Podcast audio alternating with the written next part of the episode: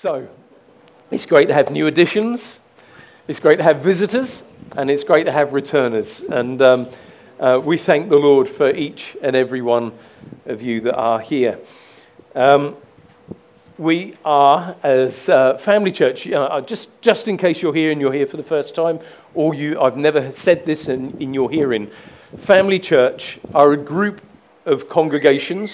We are one church with multiple campuses, multiple locations. Portsmouth were, um, if you like, the spearhead, and they're celebrating their 25th uh, anniversary this year, and, and I think that's a great achievement.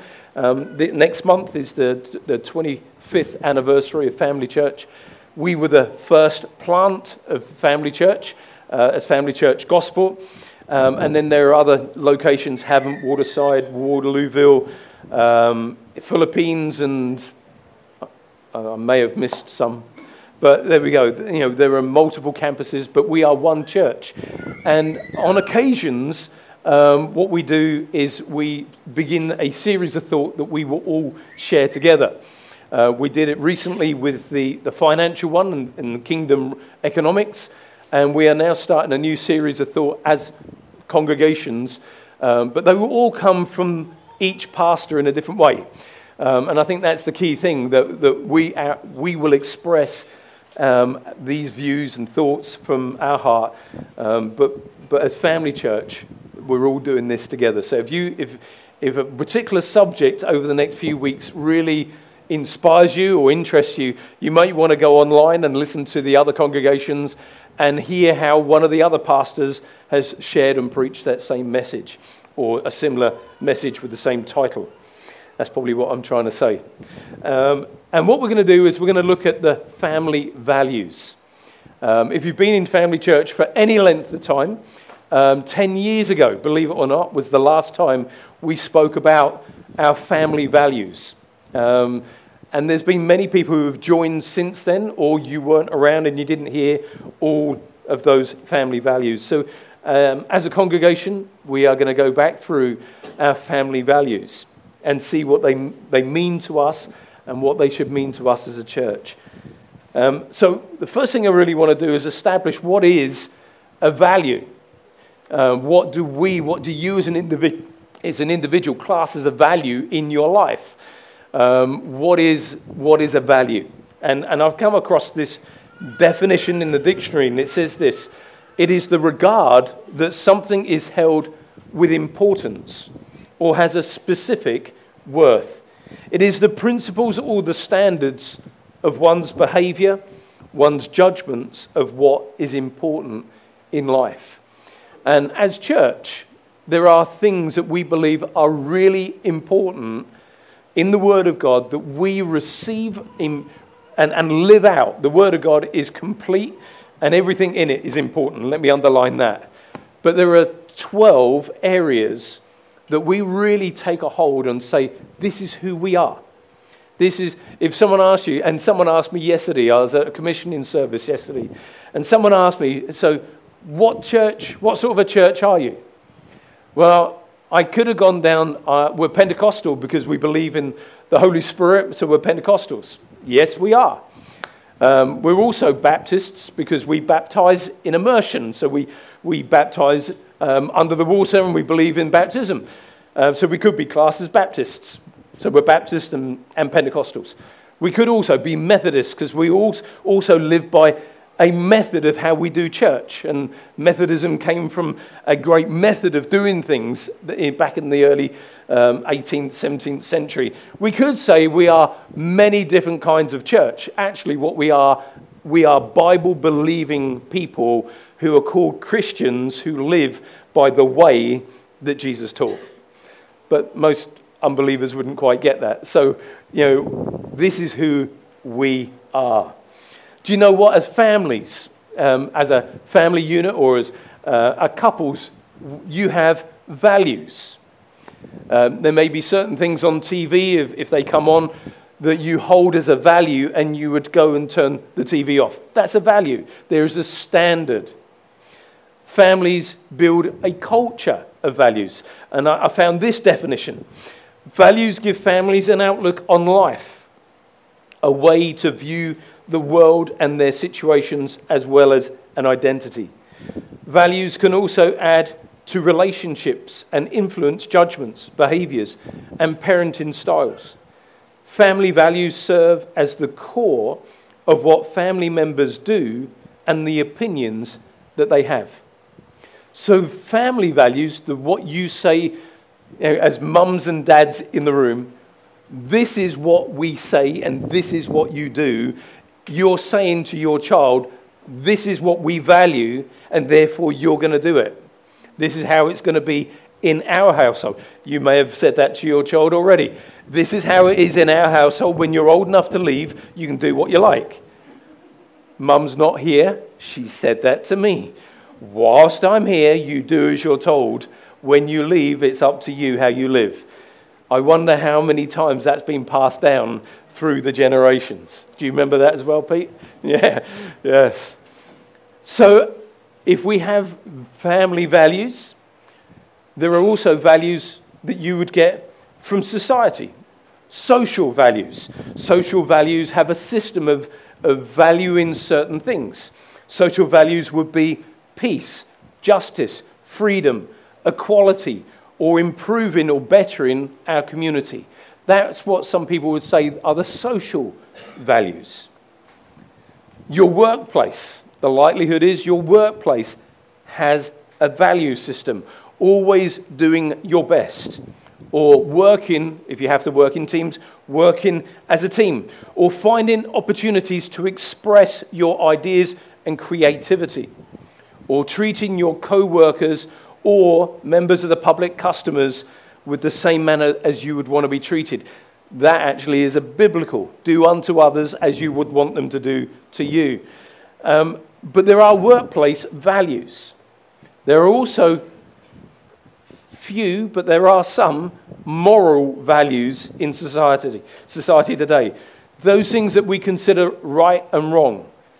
We are getting to a stage in our world that the Bible says that which is good will be called wicked, and that which is wicked will be called good. We are getting to that place in our world today.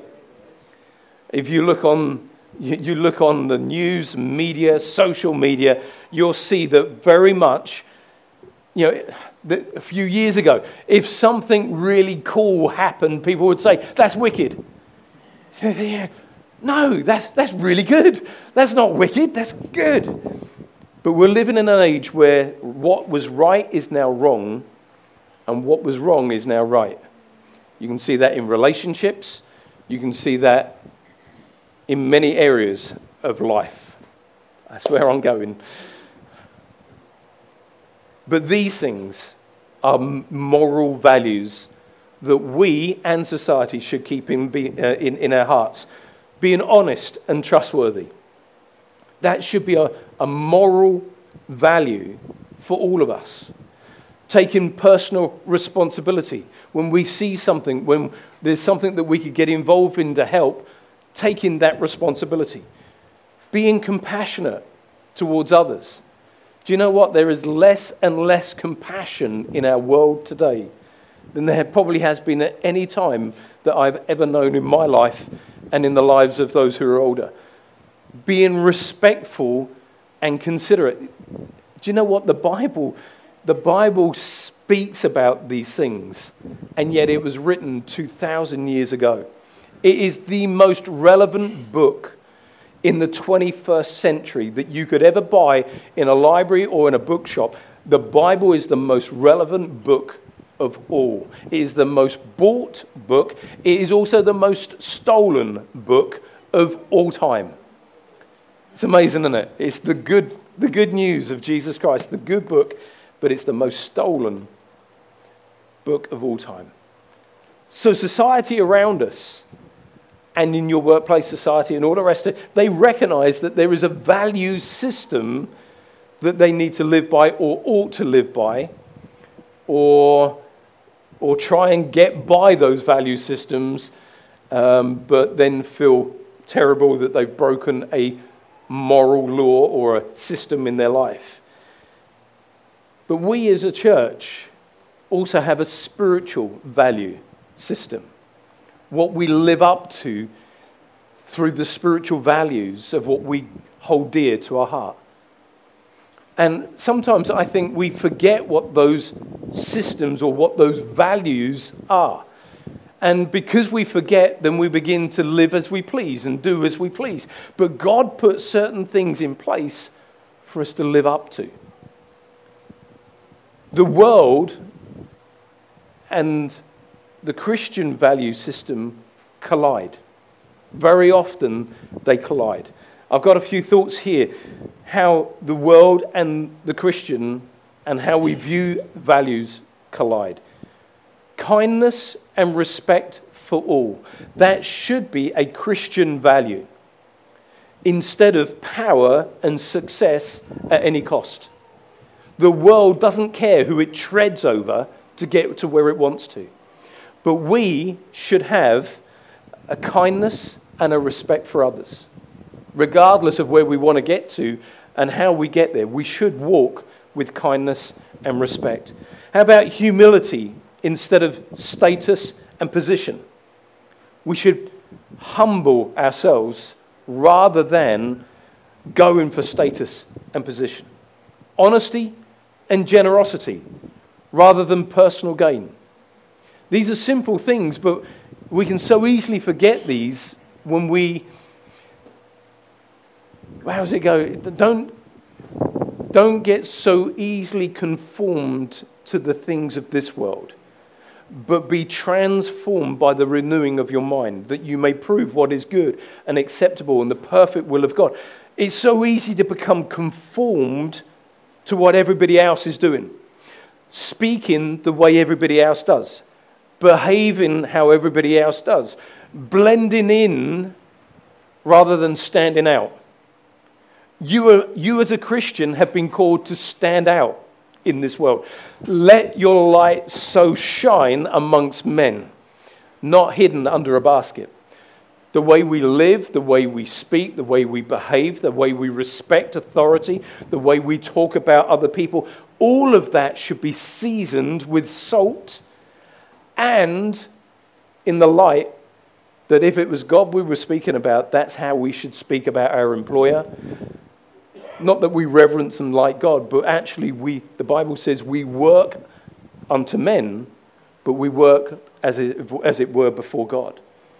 And it's very, very clear that we can become so clouded like the world around us, but we're not meant to be. We're meant to be transformed by the power of God. So I just really want to encourage you um, in those things self control instead of self indulgence. You know, it's, again, it's very easy to, to forget self control for a little while and think, I'm going to just self indulge. Forgiveness instead of revenge.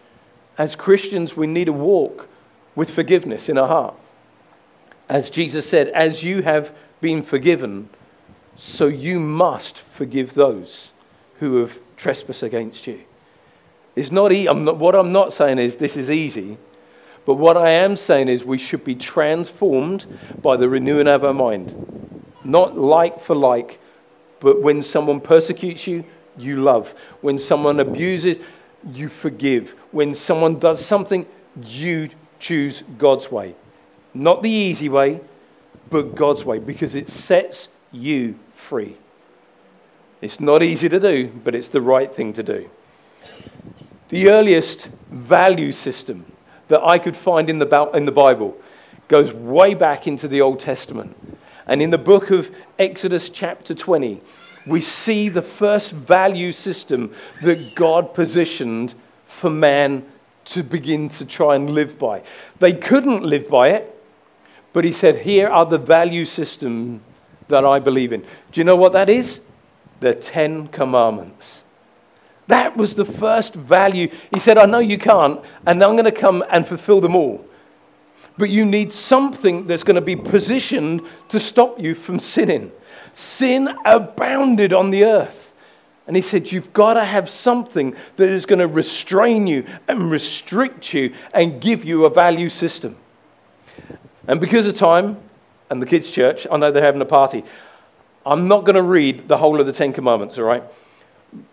It will come up on your screen. I'm just going to dot around them because it's a large passage of scripture. In verse 1, it says, And God spoke. We haven't read the Ten Commandments in church for I don't know how many years, so I was so want to. But anyway, and God spoke these words, saying, I am the Lord your God who brought you out of the land of Egypt and out of the house of bondage. Isn't it God that isn't it good that God brings you out of a place of bondage? Trust Him. If you're in a place of bondage, for God to bring you out. Hang on. It says in verse 3 You shall have no other gods before me. Commandment number one You shall not make uh, for yourselves any carven image or anything um, that is in heaven above or that is on the earth beneath. You shall not have any um, God before me. Then it says, you shall, t- you shall not take the name of the Lord your God in vain. Can I just underline that one? When you say, Oh God, you are taking the name of the Lord your God in vain. When you say, Oh God, that was a good day, you're taking the name of the Lord your God in vain. I know in some cultures it seems so easy and so flippant and so. Let's bring reverence to the name of the Lord our God. And let's not just, again, like the world around us, use the name of God in such a flippant or unreverent way. His name is above every other name. Let's reverence his name. Ten Commandments, it says that you shall not take the name of the Lord your God in vain, for the Lord himself will hold him, uh, sorry, for the Lord will not hold him guiltless who takes his name in vain. All right, it's there. Um, remember the Sabbath and keep it holy. Honor your father and mother. It doesn't matter what age you are, honor your father and mother, that your days may be long upon the earth. Uh, you shall not murder, you shall not commit adultery, you shall not steal, you shall not bear false witness, you shall not covet your neighbor's house. You can say, Oh, I like their house, or I like their car, or I like this. This doesn't, it doesn't, it doesn't mean, it means you shall not covet. I'm to, if you've got that house, I'm going to live like the Joneses and try and keep up with what you're doing. I'm going to have a car that's better than your car. No, no, no. Let's, let's, live, let's live with appreciation of what others may have. Nothing wrong with that. But when your life becomes so consumed that you've got to earn and you've got to gain and you've got to be better, God says, no, that's not the way to live. Um, uh, and, and, and then it just keeps on going and going. Now, all the people witnessed the thunderings and the lightning and the flashing. All the people of Israel, three million of them. We're talking about you know, witnesses who saw what was taking place, three and a half million plus. Now, all the people witnessed the thunderings, the lightning, the flashes, and the sound of the trum- trumpet, and the mountains smoking. And when the people saw it, they trembled. I bet they did. It's like they just encountered God. And they stood afar off. See, difference between New Testament and Old Testament, they stood afar off. Right now, God says, Come to me, and I will come to you. Draw near to me, and I will draw near to you. And, and the God of the Old Testament is revealed as a loving God in the New Testament. Then God said to Moses, Speak to us. Then they said to Moses, You speak with us, and, and we will hear, but let God speak. Don't let God speak with us, lest we die. It's like, how, do we have that kind of awe for God? In our generation. That was the first value system that was given to man to live by. And it's still, right across the world, it is still used as a value system. The American Constitution, I believe, was based on the Ten Commandments of the law that was given to Moses. Okay, they've watered it down and flitted it away, but at some point, it was based upon the Ten Commandments. British government was based on the Ten Commandments. How important it is for us to look at it and say, there's a value system in the Word of God. There's another value system. I'm just going to go through a couple of these. In Matthew's Gospel, we see Jesus on the scene and he's speaking and he's probably preached what many theologians believe is the greatest message or orient, orient that's not the right word, orate, he orated. Oh, that's not a word either, I don't suppose, but there we go. He spoke these words, and it's known as the greatest speech ever. And it's the Beatitudes or the values in which Jesus was saying we need to live by. You, have, you look through the word, there are so many of these that I think, as I was looking this week, I was thinking, that's so good. I've not really seen it as a value system, but it is. And Jesus was saying these things, Matthew 5, uh, 1 to 12, and he says, um, and seeing the multitude, he went up on the mountain, and when he was seated, his, his disciples came to him. Then he opened his mouth and taught them, saying, Blessed are the poor in spirit, for theirs is the kingdom of heaven. What is he saying? These are the values. Blessed are the poor in spirit, for they will receive. Blessed are those who mourn, for they shall be comfort, comforted. Blessed are the meek, for they shall inherit the earth. Blessed are those who hunger and thirst for righteousness, for they shall be filled. Blessed are the merciful, for they shall obtain mercy. Blessed are the pure in heart, for they shall see God. Blessed are the peacemakers, for they shall be called the sons of God. Blessed are those who are persecuted for righteousness' sake, for theirs is the kingdom of heaven. Blessed are you when you are reviled and, pers- and people persecute you, and they say all manner of evil against you falsely for my sake. Rejoice and be exceedingly glad. If you've got someone in your workplace who speaks negatively about you in your life, in your circumstance, this scripture right here is for you. Blessed are they when they revile and persecute you and say all kind of evil against you falsely for my sake. Rejoice and be exceedingly glad, for your great for great is your reward in heaven, for so they persecuted the prophets who were before you. It's a value system. It's the greatest preach that Jesus ever did, but it's actually portraying how we should live and the standards in which we live by. Galatians 5 is another one. In Galatians 5, we read these value systems that are revealed about the spiritual heart of who we are now that we're in Christ. We can only receive these. We, people can be merciful. People can be compassionate. People can, because it's a value system. But when there's an internal change, this is something quite different. And in Galatians chapter 5, 22, this happens when we are one with Christ in our life. But the fruit of the Spirit is love. This is the spiritual standard or value system in our life. The Spirit, uh, the fruit of the Spirit is love, joy, peace, long suffering, kindness, goodness, faithfulness, gentleness, self control. Against such, there is no law. There is nothing, when you walk according to these values that are now ours because of our connection to Christ, there is no law that can come against us if we live according to this principle. And I think it's absolutely incredible. There is value system after value system after value system. And I want to read one more. And that's in 2 Peter chapter 1. Because this is the value system of personal spiritual growth. And in many senses, it's the most important for us to live by. Ten Commandments, absolutely brilliant. The Beatitudes, absolutely brilliant.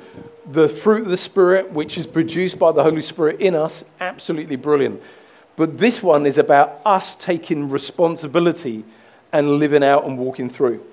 2 Peter 1 says this, verse 5 But also, for this very reason, given all diligence, add to your faith virtue, to virtue, knowledge, to knowledge, self control, to self control, perseverance, to perseverance, godliness, to godliness, brotherly kindness, and to brotherly kindness, love. Can you see the value system that, that Peter now is trying to get? Paul has said it one way, Jesus has said it another way. God spoke to Moses and put it another way. But here, Peter is saying, if you want your personal spiritual growth, your spiritual maturity to go from one level to another, this is how you do it. You add and you add and you add. There are too many Christians who get saved, they journey for a period of time, and then they just, it's almost like they come, become couch potato Christians. You know, I've, I've, I've got it, I've done it, I've got the t shirt, I, I know I'm going to heaven, but there's no spiritual growth or desire to know more. But here it says, add and add and add and add. And then it says, For if these things are yours and abound, you will neither be barren or unfruitful in the knowledge of our Lord Jesus Christ. For he who lacks these things is short sighted, even to blindness, and has forgotten what he was cleansed from his old sins. Therefore, brethren, be even more diligent to make your call and election sure. For if you do these things, you will never stumble. How many, how many Christians do we know who stumble? Is it because they have forgotten to add to their faith virtue? They've forgotten to add to their life the things that the Word of God, because the Word of God is true. The Word of God is absolute. We can't change it. We can water it down, but God's Word still remains the truth. He says, You will never stumble. So, therefore, we've got to look back in this particular scripture and say, okay, people do stumble. Why? It's got to be because they're not adding these things to their life. And if we're adding these things to our life, we will never, as the Word God says, we will never stumble. Let me just read it again. Add to your faith virtue, to virtue, knowledge, to knowledge, self control, to self control, perseverance, to perseverance, godliness, to godliness, brotherly kindness, and to brotherly kindness, love. How often do we say things, but we don't say things in love? Perhaps that's one of the reasons why we stumble. I, I just, I, this, this passage shows the value, the value system of personal spiritual growth. And we need to add these things to our life. But what do we as a church and what do we as individuals value? And I think it's really important. I've talked about value systems, values in the world, values through the word. But what does family church stand for? What are our family values? So, for the next 12 weeks, we're going to look at these. And these are the we are. Okay? You can add many more. And we can probably go through the Bible for the next five years saying we are this and we are that. But we are, we are taking 12, and these are the we are's. We are Christ centered. We are commissioned. We are disciples. We are empowering. We are Bible believing. We are spiritual. We are worshippers. And if you're a worshipper, tonight we have our worship night. And, you know, we, we spend an hour and a half just worshiping God together. And if that's something that you'd like to be a part of, you know, we have 20, 30 of people turn out, and we just, there's no other agenda except to say, God, we want to worship you for who you are because you are worthy of our worship. We are worshippers. We are family. And we really believe that.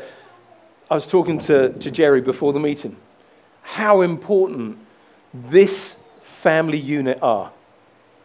When I see George here, who George often isn't able to be here, but when I see George here, my heart lifts with joy because I love, I love George. George, as a brother, that is, right? And, uh, and not like my brother, brother, but my brother in the Lord, the phileo love of God, the brotherhood, the brotherhood of church life. That actually, in the last days, when we need each other like we've never needed each other before, George would lay down his life for me, and I would lay my life down for him. Have we got to that place where we love one another with that kind of love? Probably not yet. But as the day approaches, when the second coming of God comes, when second coming of Jesus comes upon this earth, and the persecution of the church and the persecution of Christians begins to mount against you and my life, we need a Marius. I need a Marius in my life who may be able to take my family in because I've been wheeled off to prison. I, I, I need, I need a, some guy in my life who may be able to say, I can, I can take some of your grandkids. We don't know what those days are going to look like. But if there's a time when we need to build family into the very, the very DNA of who we are, it's now that we start building, not when the storm has arrived, not when they're wheeling me off to prison for something that I've said or something that we stand for as a church, and you come to church the next week, oh, where's Pastor Jeff? I didn't even know it happened. That we are so knitted together in our love one for another that if one hurts, we all hurt. Because that's how the New Testament church, the early New Testament church, society has divided us. The world system has defragmentized the church so that we're all in our little pockets. We all do our little family things, our life things, but we forget that we are the body of Christ. And as a body, we need to work together, live and move and operate spiritually together so that in the last days, we can rely on one another till death do us part. And I believe those days are coming upon the church. And if you read the Bible, you'll see that those days will be coming upon the church. One day. I'm not, I'm not a doom and gloom merchant. They're not going to happen next week, I hope. But we are living in the last days. Paul in the Bible says he was living in the last days. We are now living in the last of the last days. We need that love as family to flow through our hearts. That's going to be week eight. Servant, we are servant hearted. That's the reason why I asked you to fill out the forms before you leave the room. That we are a servant hearted. We are a giving back to the house kind of church. This building isn't the church. We are the church. And when you say, I'm going to church, you're not saying, I'm going to the building.